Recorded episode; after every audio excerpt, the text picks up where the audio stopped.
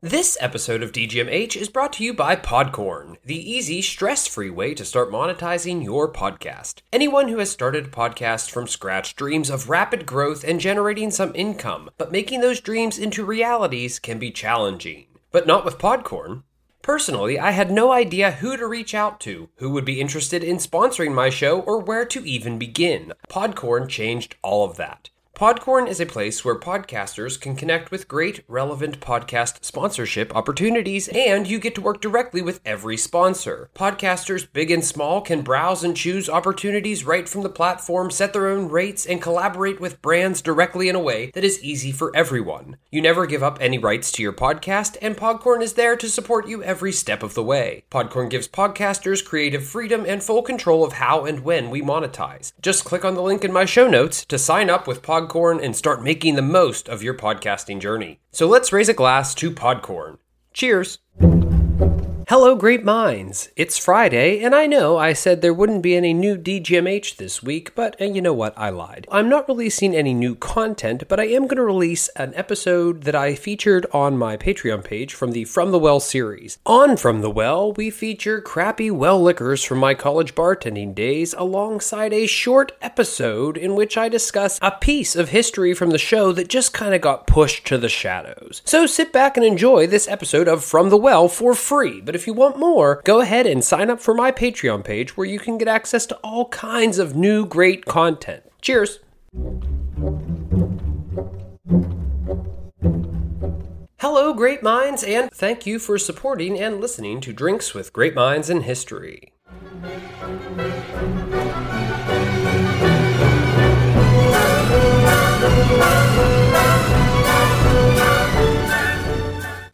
Episode of Drinks with Great Minds in History, the very first bonus episode of, quote, From the Well, we are going to look at something that was all over season one and sadly the indigenous population of post Columbian Americas smallpox. Specifically, the development of 18th century inoculation, all while enjoying some shitty well liquors from my college bartending days. But first, it's some history for you, a reason to drink for me. It's the history of the great minds that made history come to be. Now, we've discussed smallpox pretty heavily over the course of season one. From Europeans being ravaged by the disease to the Columbian Exchange and the arrival of smallpox in the Americas. This disease spread rapidly into DGMH episodes on Washington, Cortez, Columbus, Catherine, and more. But for Washington, Jefferson, Hamilton, and Catherine, the real story wasn't about the devastating impact of the disease, but the efforts made to prevent its spread. Here we're talking about a crude form of inoculation. Evidence of smallpox can be found as early as 1500 BCE. It likely arrived in the East in the 1st century. It ravaged through Europe from the days of Rome to the 20th century, and of course was transplanted to the Americas in the 15th and 16th centuries, decimating indigenous populations from present day Canada to Chile. But inoculation against smallpox first emerged in China in the mid 1500s, as people from all over the world, from the Ottoman Empire to West Africa, began recognizing that those who survived an interaction with the disease rarely, if ever, contracted it again. These observations led to the innovation of inoculation, which literally meant taking pus, yes, pus, from the sores of smallpox victims, which is fucking disgusting, and purposely scratching it on the skin of a healthy person. This process originally was called variolization, and God, I don't know if I said that right, from the Latin name for smallpox, variola. As DGMH favorite historian Merry Wiesner Hanks notes, inoculation was popular in the Ottoman Empire, and it became extremely popular after the British ambassador's wife, Lady Mary Wortley Montagu, had her entire family inoculated to spare them from the pain of the very disease which she had contracted herself as a young woman.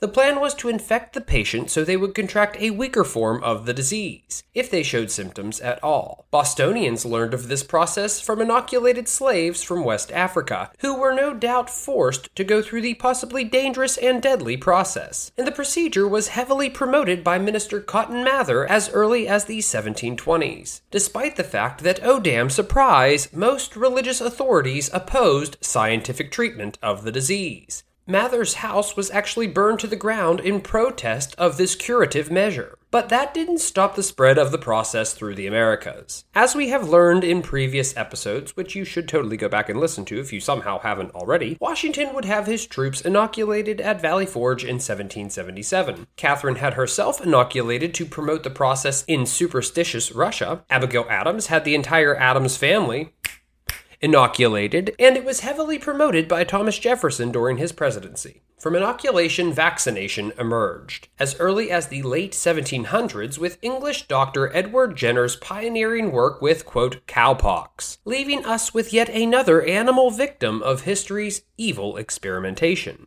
the cow. By the 1970s, Europe faced its last major outbreak of the disease, and by 1975, the disease endured in only remote regions and was deemed eradicated by the World Health Organization in May 1980. Now let's move to the drink. God knows I need one. Today I am drinking a truly shitty vodka from the well. Vladimir Vodka. There are worse, but not many. And my god, have I had many a bad hangover thanks to this stuff. I'm not saying that waking up with a bad Vladdy hangover is worse than smallpox, but it sure feels like it at the time, says the guy who hasn't had smallpox. Let's do this. Oh my god. that's awful. Well, that's it. There's no one to rate. I want to keep these as short as humanly possible, and the shit I am drinking on this show can never touch the scale of greatness. They're just that fucking terrible. Cheers!